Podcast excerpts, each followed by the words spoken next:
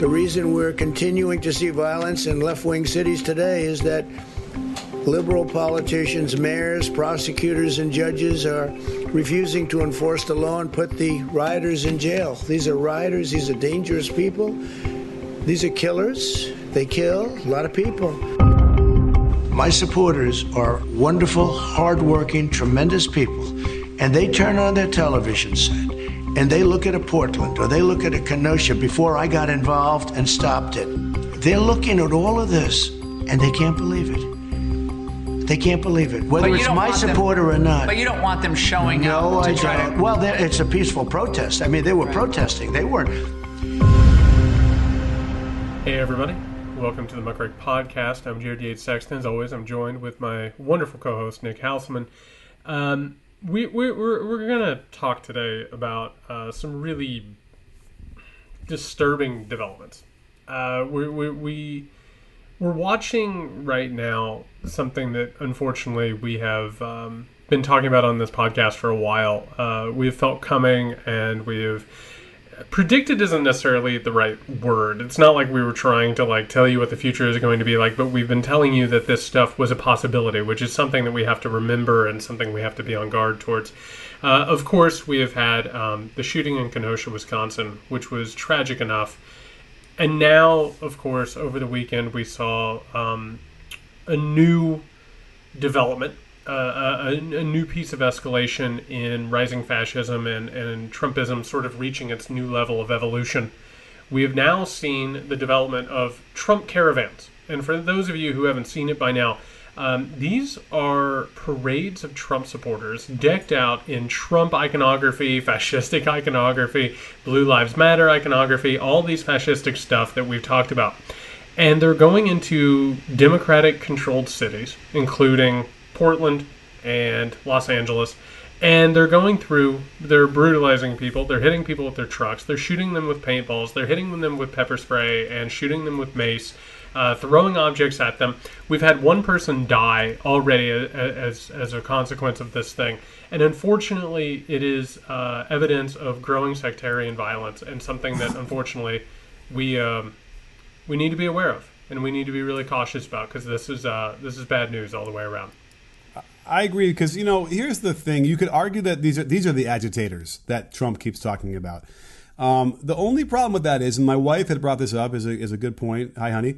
That um, if we are going to hold them to task for um, you know to say the Trump people are the agitators and that's what's stirring all this up, then in theory, Charlottesville the people who were protesting the protesters of the of the you know, the, the, the right wing pro- protesters, then they would be on the same role there right? And that sparked all the other issues as well. So I'm kind of conf- conflicted in a way about trying to characterize this. Um, and because again, it's messy. It's hard to kind of get a handle on what we're supposed to feel with all this stuff. Because again, if we are true patriots, we should be able to say no. They're allowed to protest just like the people in Portland are protesting, right? No, they are, and and that's the thing about it. If people want to go into, if people want to go and they want to express their political belief, beliefs, that's one thing.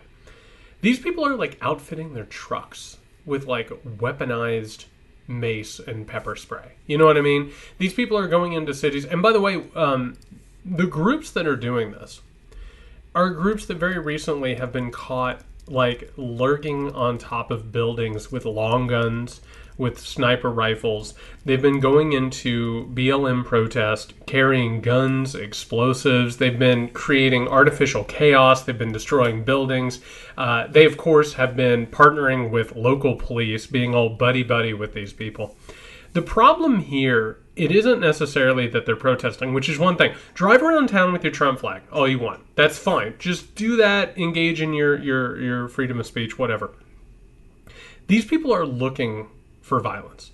And the problem here, and this is something I think Americans really need to sort of wrap their heads around, is that we've seen this around the world.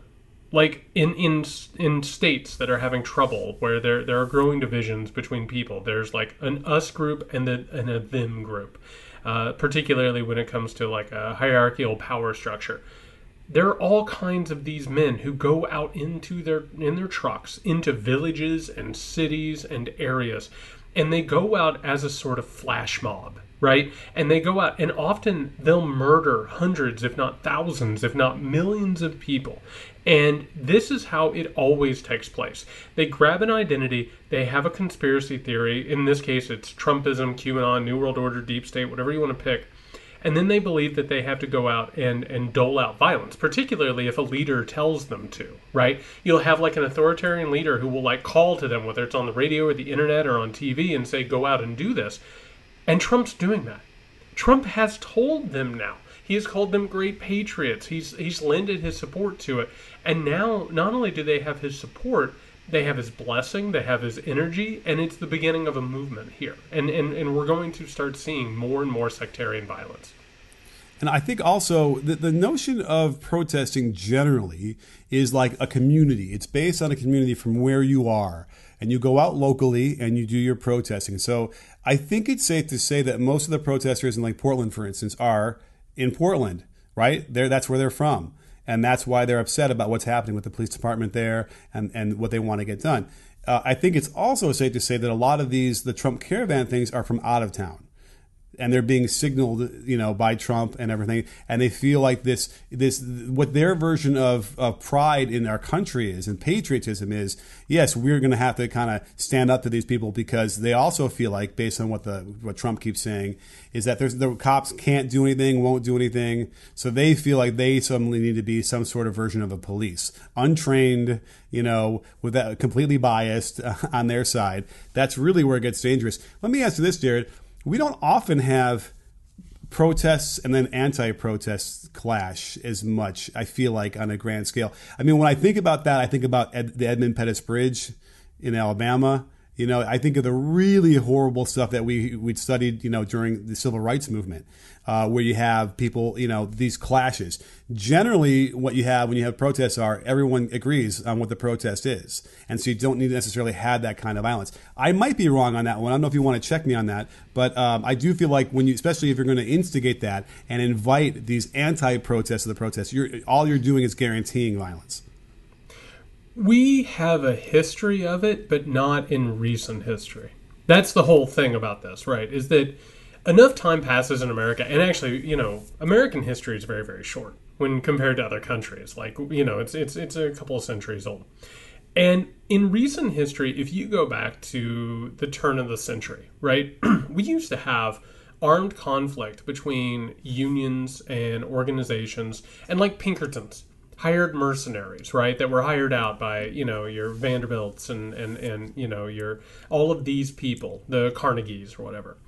Um, so you would have basically these Pinkertons and mercenaries alongside the National Guard or the Army or you know local police that would go out and have a warfare, and you would have entire cities basically destroyed within a couple of days. Like they were like private little wars.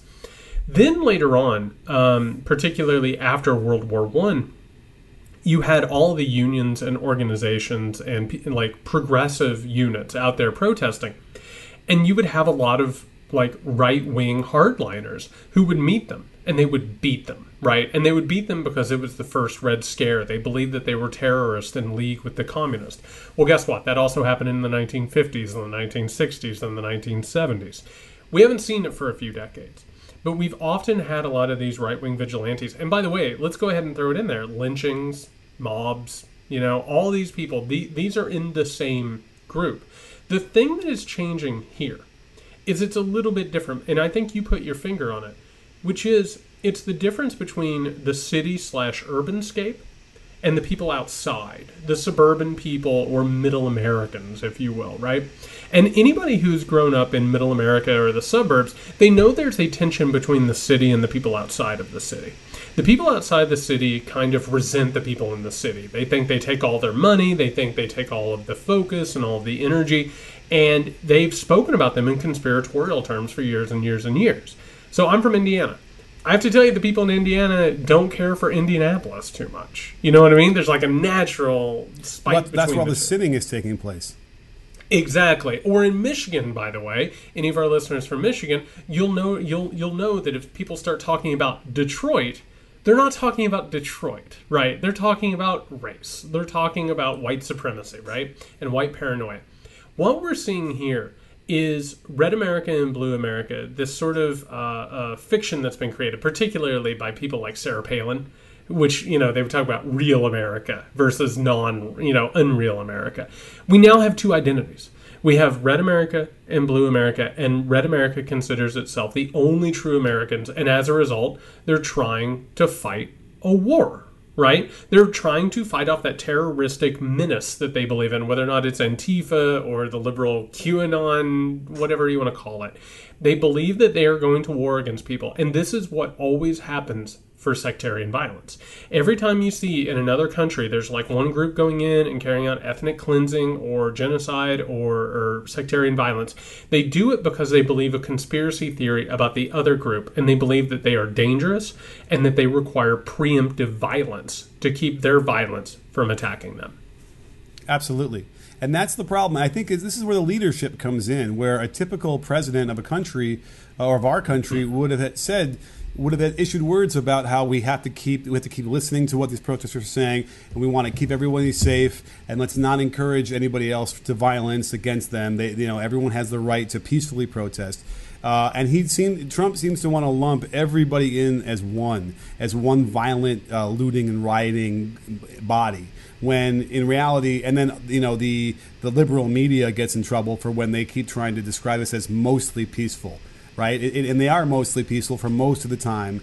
And, and that becomes a problem because you know fires get set and you start to see you know the, the images that look like the city is burning. It really isn't, but that's what it looks like.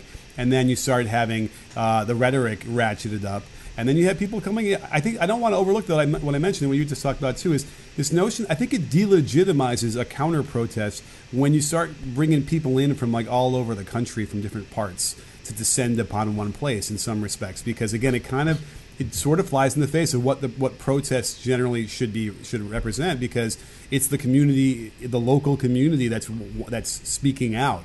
And probably another reason why that you can keep violence down is because everybody around there is all part of this community and probably like knows each other to some degree and feels part of that. And when you bring these outsiders in who have no respect or sense of what that community is like, and they're also now intent on you know committing violence. We you know, like you saw, the paint shooting paintballs at people and just screaming and yelling awful stuff. By the way, and, and the flags you, you also mentioned around the world how this this can incite violence and kill you know hundreds of thousands of people.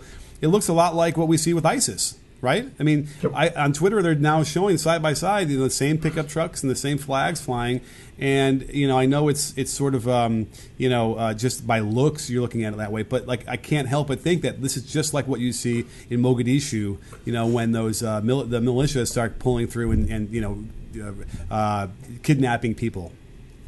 So here is one of the hard truths that we have to talk about, which is what you're describing right now, this relationship between Trumpism and an ISIS or an Al Qaeda, we're talking about fundamentalism, is what we're talking about, right? We're talking about a group that says, through like this conservative ideology or mythos, right? The idea that we need to go back into the past and we've somehow or another gone wrong.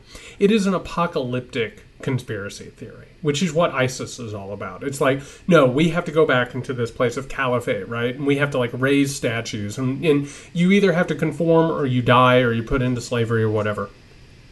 These are like brethren, right? That like they're not going around killing people left and right the way that like an ISIS or an Al Qaeda had had done, right? But that doesn't mean that they don't share a relationship in the way that they view the world. They do not see a pluralistic society. That's the whole point of, of, of what I've been warning about. These are not people who are like, oh, we really want to have a good showing at the next election. That's not what they're worried about because they're losing elections. They do not have the numbers to win in elections. And when an institution realizes that it cannot win elections anymore, it throws out democracy. It throws out the concept of pluralism. They want to go in and take this over. They want to go in and intimidate people. They want to go out and strike ba- uh, strike uh, uh, violence against them. You said yourself, it's like they're they're like going into these cities, and they're not. It's not right now. It's paintballs, right? Like right now, it's paintballs, and but in other places, in places like Ferguson, in places like Minneapolis. We saw Kenosha? people going in. in Kenosha, we saw people going in with actual weapons, right? I mean, one of these people who was like loosely affiliated with them, again, was caught on a rooftop, like sniping people. Wasn't actually shooting, but was thinking about shooting, right? And was ready to shoot. The difference between a brutal counter protest, if we want to call it that, and blood in the streets is just a couple of seconds. You know what I mean? Like it is it, it everything is primed. And if you think that there weren't people who went into Portland or who went into Los Angeles and wherever these people are going to go, if you think that there weren't people in these quote unquote counter protest and caravans who didn't go into this thing with the mindset of I might have to hurt somebody today. I might have to kill somebody today. They think that. That's the mindset because they believe that they're righteous. They believe that they have, you know, the universe and um, patriotism or whatever they want to claim today. There were people in this protest who were ready to carry out and mete out that kind of final violence. And we need to understand that the line between potential violence and violence is so thin, it can break at any given moment. And, and we, we have to make the, the point that uh, we, we had a death uh, in Portland from one of the caravan people. So this isn't limited to just the people driving the caravans looking for violence. It, it, does work both ways. And that's why, you know, nothing really good comes out of these cheerleader Trumpy guys trying to drive through these crowds aggressively and like knocking people back. And then, th- and you know, like if, if I had somebody shooting a paintball gun at me like that, it kind of looks like a real weapon. You don't know. So, um, you know, that's the instigation. That's the agitator that Trump is really talking about. And that's what's so horrible about it. And you know, agitator is, is that word that was from the '60s that they used to describe, you know, and try and really uh, have the silent majority feel negatively against any of the protests and what people were doing.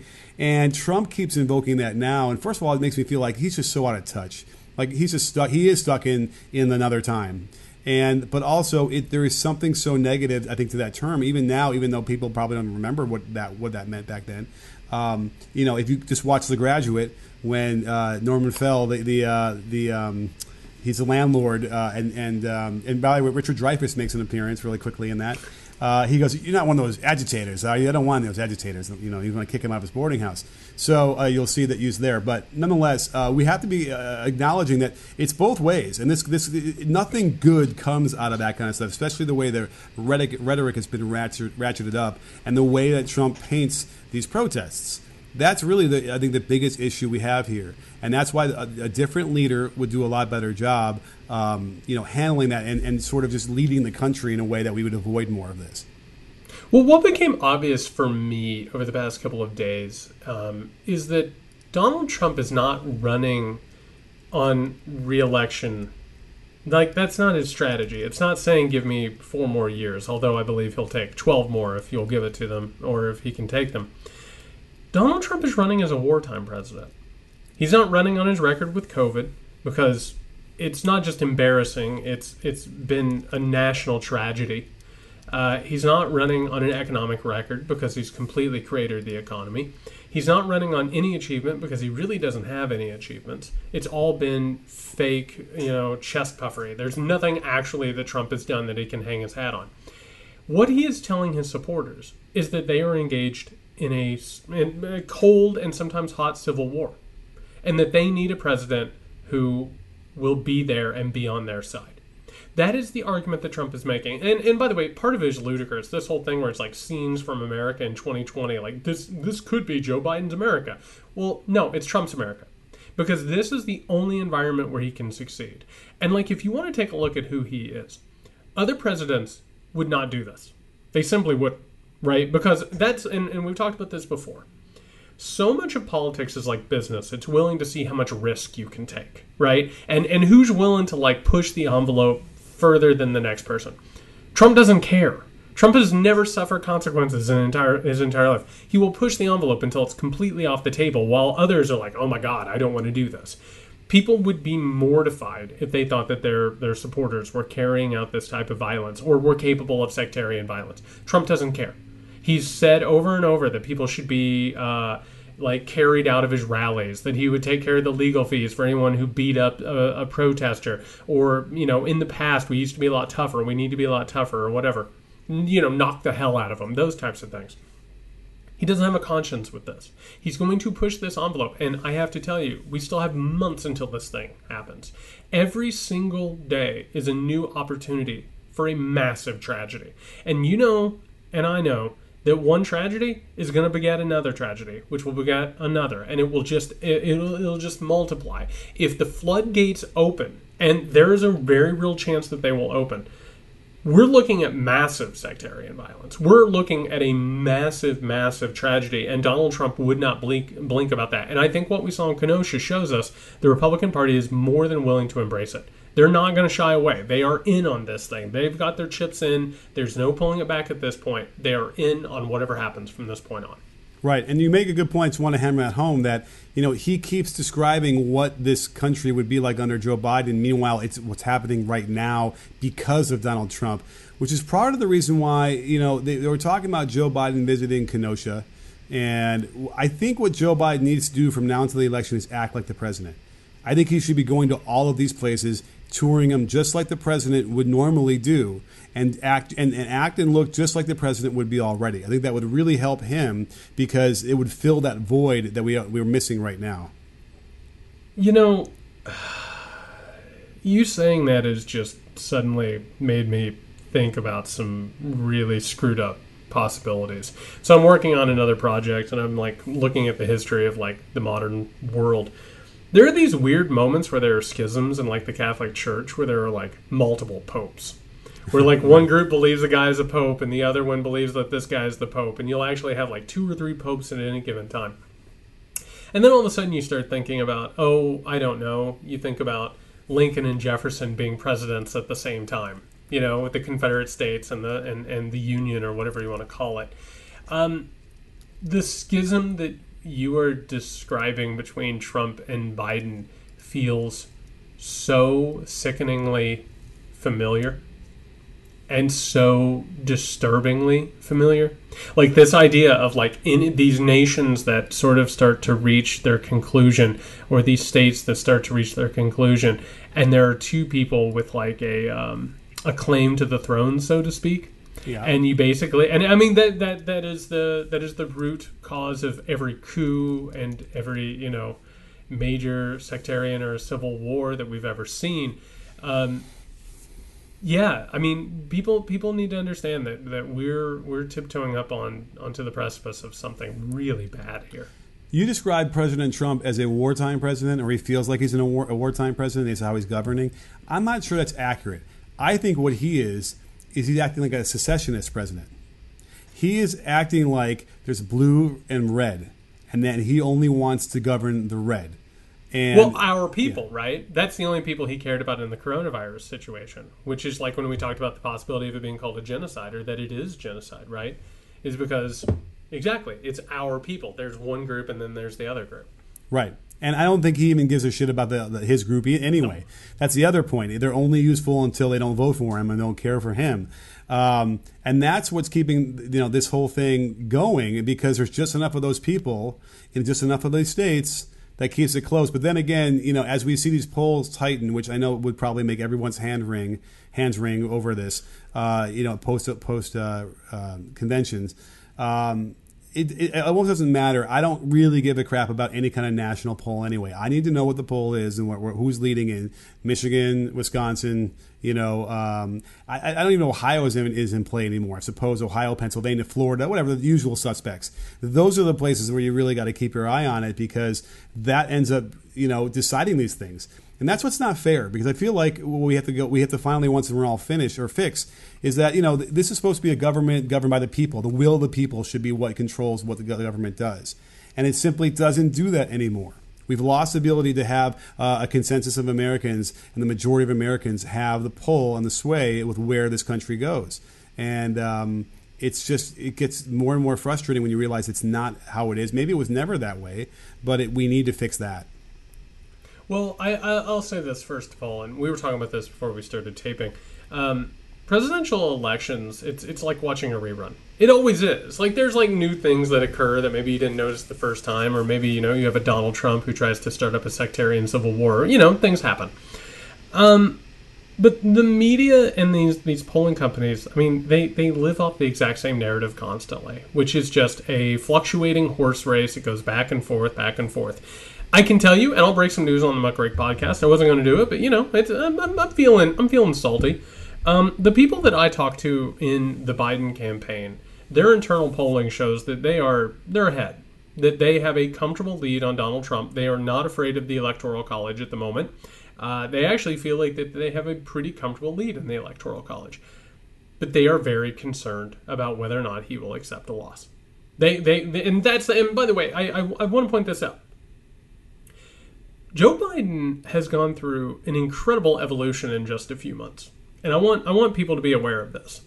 When Joe Biden began his presidential uh, campaign, he told everyone he's like, "Oh, Donald Trump is an aberration we'll get past this and we'll be fine and I'm going to talk to Republicans again and America will just figure it out and this will just be like a little blip on the radar. He's gone from that to talking in private with people about how to deal with a president who will not concede a loss. That's a problem. You know what I mean? Like that that that is that is one of the conversations. That is part of the strategy. And I have to tell you it's keeping people up because they truly believe that that is who he is. And what do you do? What do you do if you win the electoral college plus you win the popular vote and you have a president who will not allow or will not concede and will not allow his his followers to believe that the election was real? And even if you do somehow or another manage to get through that without major sectarian violence and blood in the streets and, you know, civil war, even if you do get to January and you take the oath of office, what do you do when like 30% of the country believes that you are not really the president and that you have engaged in a coup? What do you do when there are tons of people to make money off of building off that type of hysteria? How do you rule a country or how do you how do you uh, serve as president of a country where 30% of the people are lost in an alternate reality where you are somehow or another uh, a usurper of power? How does that happen? Well, you can ask the same question to Trump because the same thing happened in 2016, but like 70% of the country didn't recognize him as legitimate, or whoever that was. I bet you it wasn't 70, but um, I would say 50% of the country probably recognized that it wasn't necessarily a legitimate election, com- uh, combined with the fact that he got uh, outvoted by 3 million and then uh, the Russian interference.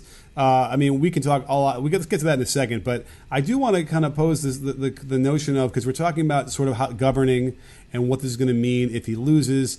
Um, I had, you know, you might, if you're listening to this, you might recall we had Jason Neidleman on, who is a at the uh, a professor of politics at University of La Verne. So he was over. We basically had our own six-hour podcast uh, the other day, and he kind of posed the idea that, um, you know, the Republican Party, if they lose the Senate and you know the Democrats maintain the House and then they win the White House.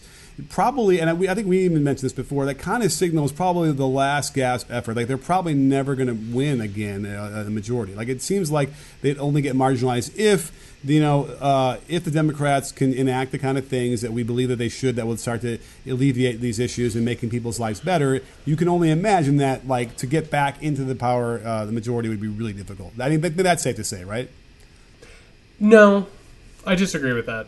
I, and here's the reason I disagree with that. I mean, on its face, it's sound. But I have to tell you that modern American political history is just riddled with times where everyone thought the Republican Party was done. Like post Nixon, right? They'll never get elected again. Like, you know, they had Ford, but how could they ever?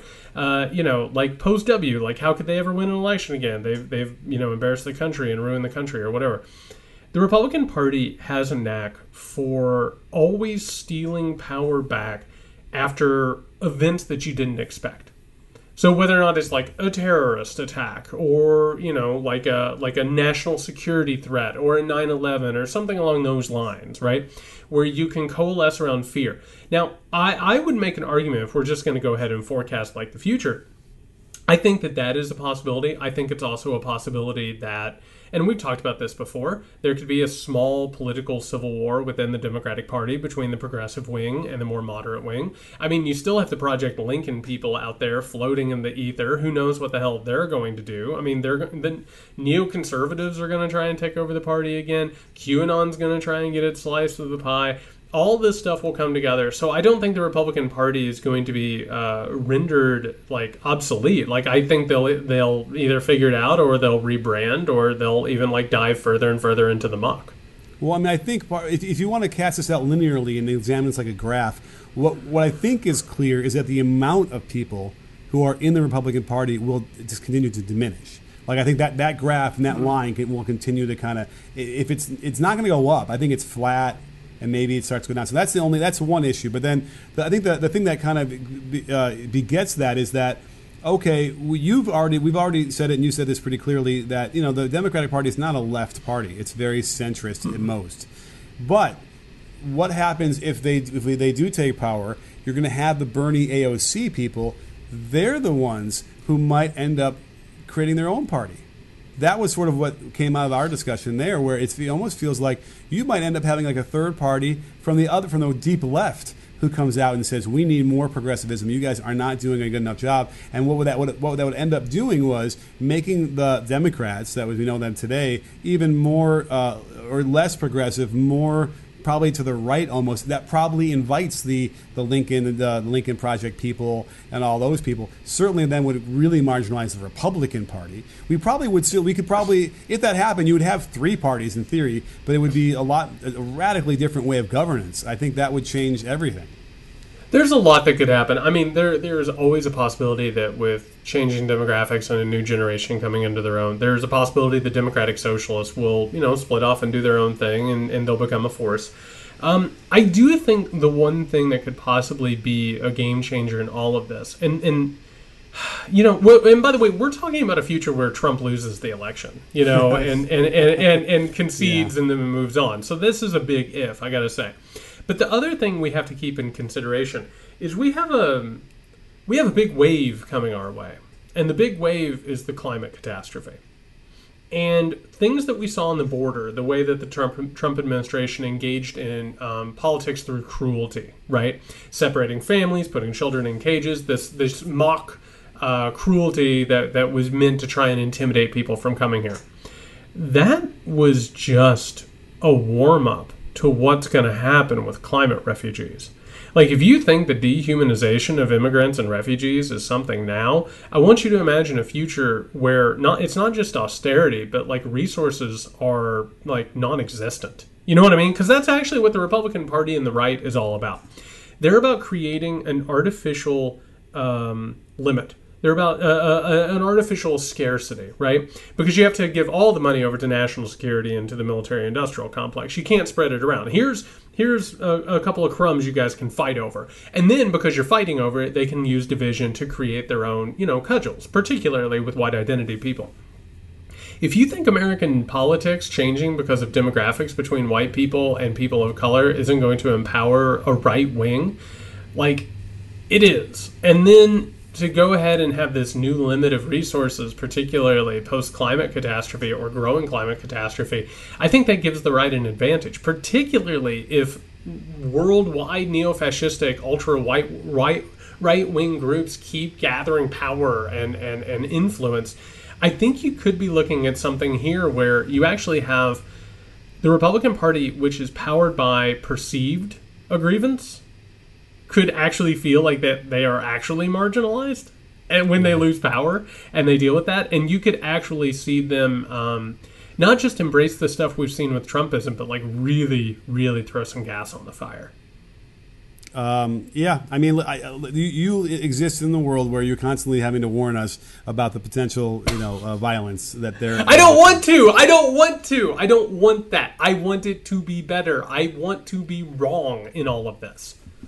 Okay. Well, then you know that's fine. But, you, but you're also the reminder. You're the beacon. You're the lighthouse uh, for that. So we can't forget that. But uh, I, I, don't know. It's interesting only because I, I guess I live in the, in the, in the notion that like it just seems it makes sense to me that they will be marginalized because the numbers will simply continue to go down, and they'll and they won't they just will not be able to mount any kind of uh, a consistent uh, presence in our government because there's just not enough people. It's like my same idea with like you know with like the NFL. Why the NFL I think is going to end up going extinct.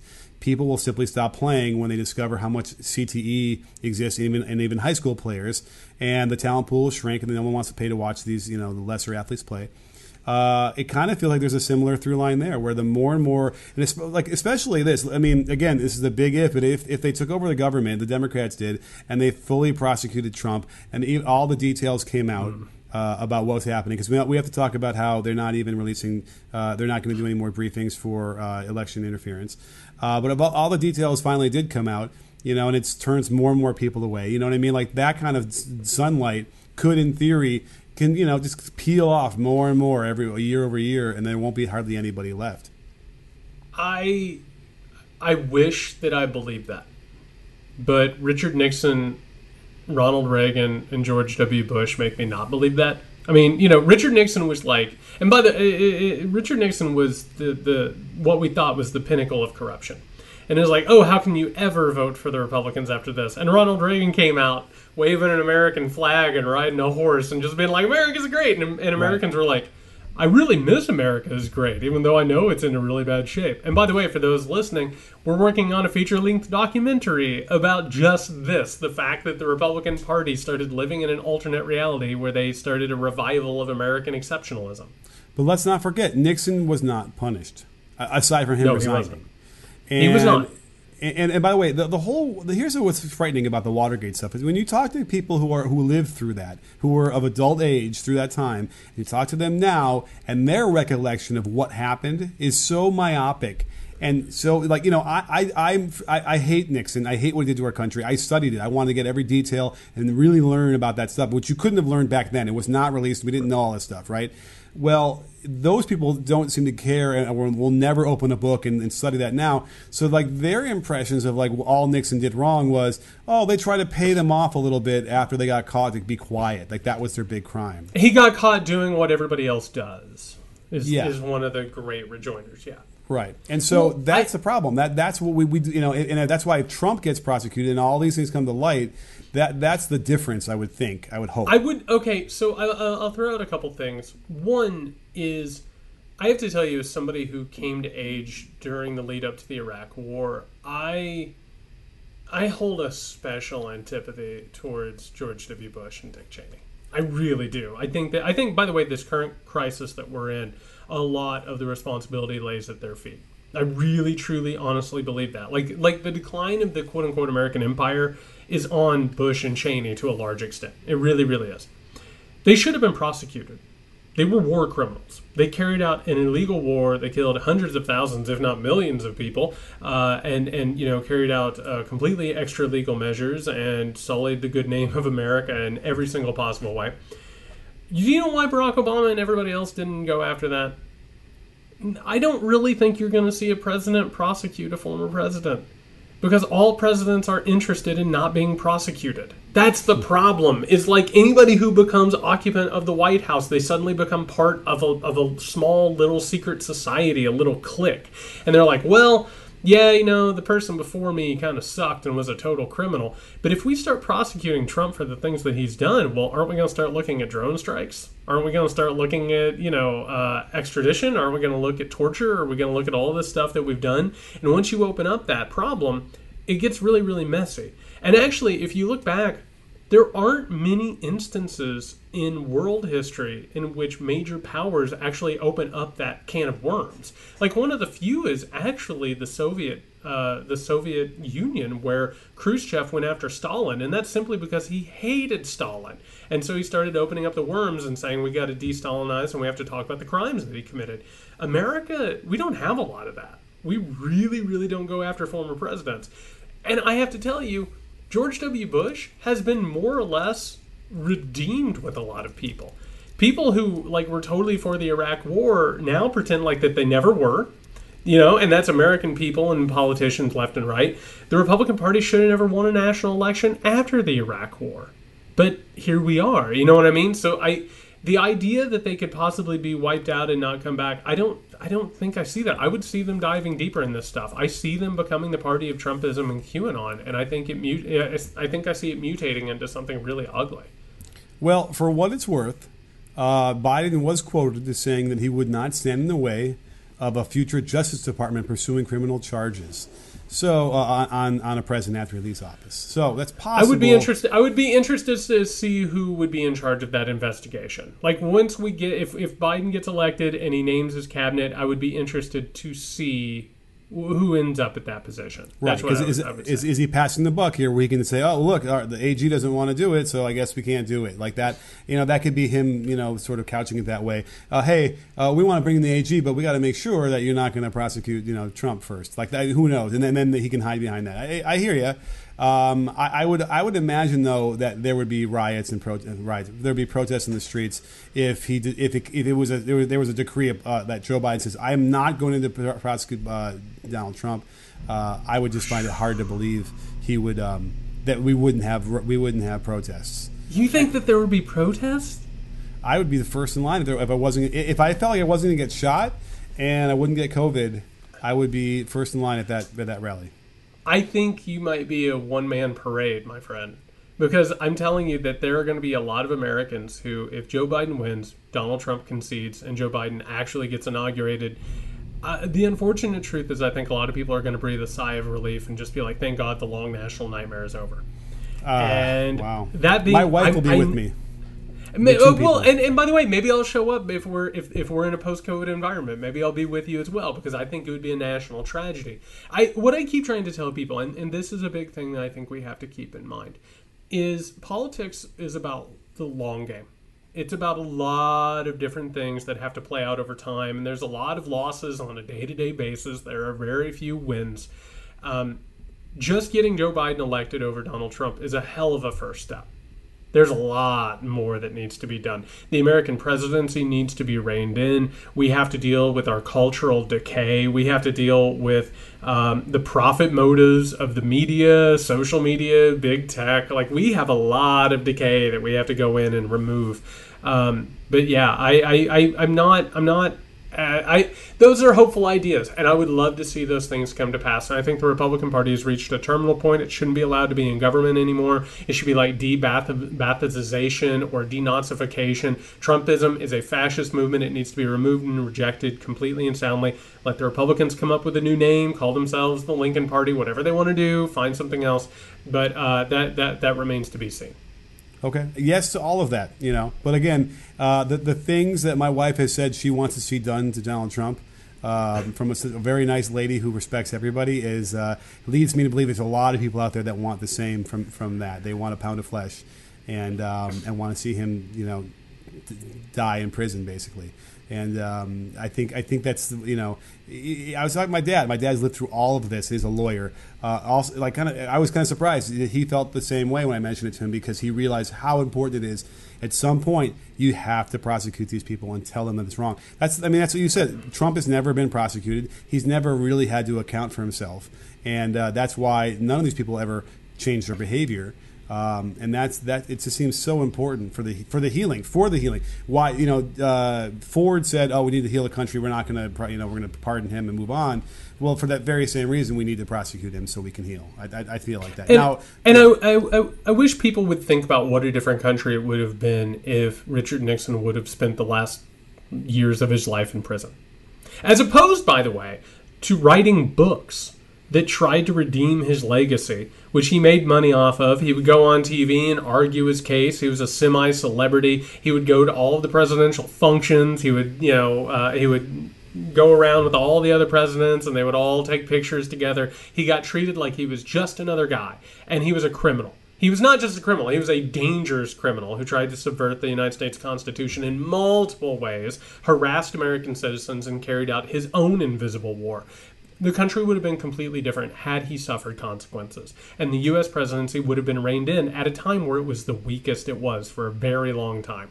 And we would have been a lot better off, and we wouldn't be in the situation we're in now if somebody like that would have been prosecuted. I agree. And then you know, and Dick Cheney is the guy that you know you mentioned Bush in that same sentence, but it's really Dick Cheney who was part of that, who recognized you know at, at that time that there's going to need to be a way to regain the power of the presidency, and has worked it worked tirelessly to get there, and got got there with George W. Bush uh, to the point where we're we're here that now, and, and Trump is able to misuse all the norms that were uh, and safeguards that that were in place or were were assumed to be in place but aren't really. So that's really the key here. Uh, that's the guy that Denver got prosecuted. That's the guy who threw Scooter Libby under the bus uh, for for uh, outing Valerie Plame and uh, and all and every other egregious violation of the law he committed. So, uh, in fact, even the movie kind of I thought glossed over some of that stuff. So. Uh, that that's really where we're at, and I think that you know that's again that's why I think we, we need to do something. But I guess it, first things first, this this election has to go off and it has to it has to turn the right way before we can do anything else. Well, I want everyone to stay safe. I, I just want to point that out because I, it is a um, the situation both with the caravan and the the vigilante shootings and all that stuff. Um, this is obviously a ploy. It's obviously a re-election strategy. It's a desperate attempt by by Trump to. Uh, maintain and co- consolidate power, um, be safe out there. Because I have to tell you, there are people who are looking to do violence. They're they're looking to carry out uh, far right wing sectarian violence. Um, be be careful. Be ready for this thing. Um, do not do not hide your head in the sand. Don't pretend like it's not happening. Um, you need to. We need to dismiss people who don't take this seriously, and and that includes pundits, media, politicians, all of them. People need to be on total guard for this thing and call it what it is, which is a fascistic movement with sectarian violence. That's what people need to do. And and I just want to say for everyone listening, thank you for listening, and just just be safe. Just just take care of yourself and take care of others. All right. So on that note, I think that's the best that we can find on an episode of a re- like it's been a really rough week. Let's admit that. Like this whole thing has been ugly and awful and it's so poisonous. Um, and if if you need us until next time, you can find oh, Nick. That way, can you and, hear me? We didn't even we didn't even mention the fact that you know the evidence now is Trump really wants this to be washed, uh, COVID to wash over all of us, like Sweden uh, you know. Oh yeah, the the herd people. mentality. So on that note, like keep washing your hands. Just keep yeah. washing your hands. Keep wearing your mask because listen, herd mentality is not a solution. It's it's a complete and utter failure. Is yeah. what it is. Uh, and, and, and people need to be aware of that. They need to be aware that in every way, shape, and form, we have a president who does not care about you and, and the people in your life. And, like, you need to be on guard because this is a bad situation. Uh, until next time, if you need us, you can find Nick at Can You Hear Me SMH. You can find me at JY Sexton. If you want to support what we're doing, last week, we or the last two weeks, we covered the Democratic and National Democratic National Convention, the Republican National Convention, uh, four nights apiece, like two and a half hours, four nights apiece. You can go find those videos, those audio files. Uh, if you become a patron, you can uh, unlock exclusive content. We're going to do a Q&A soon. We're going to watch a movie here soon and talk about the political philosophy behind it. Uh, you can do that over at patreon.com slash muckrake Um, we really appreciate everyone who supports us. We'll be uh, sending out some news later about uh, upcoming programs and upcoming content. So go ahead and join while, while, while you're waiting on that. and until next time, everyone. Be safe.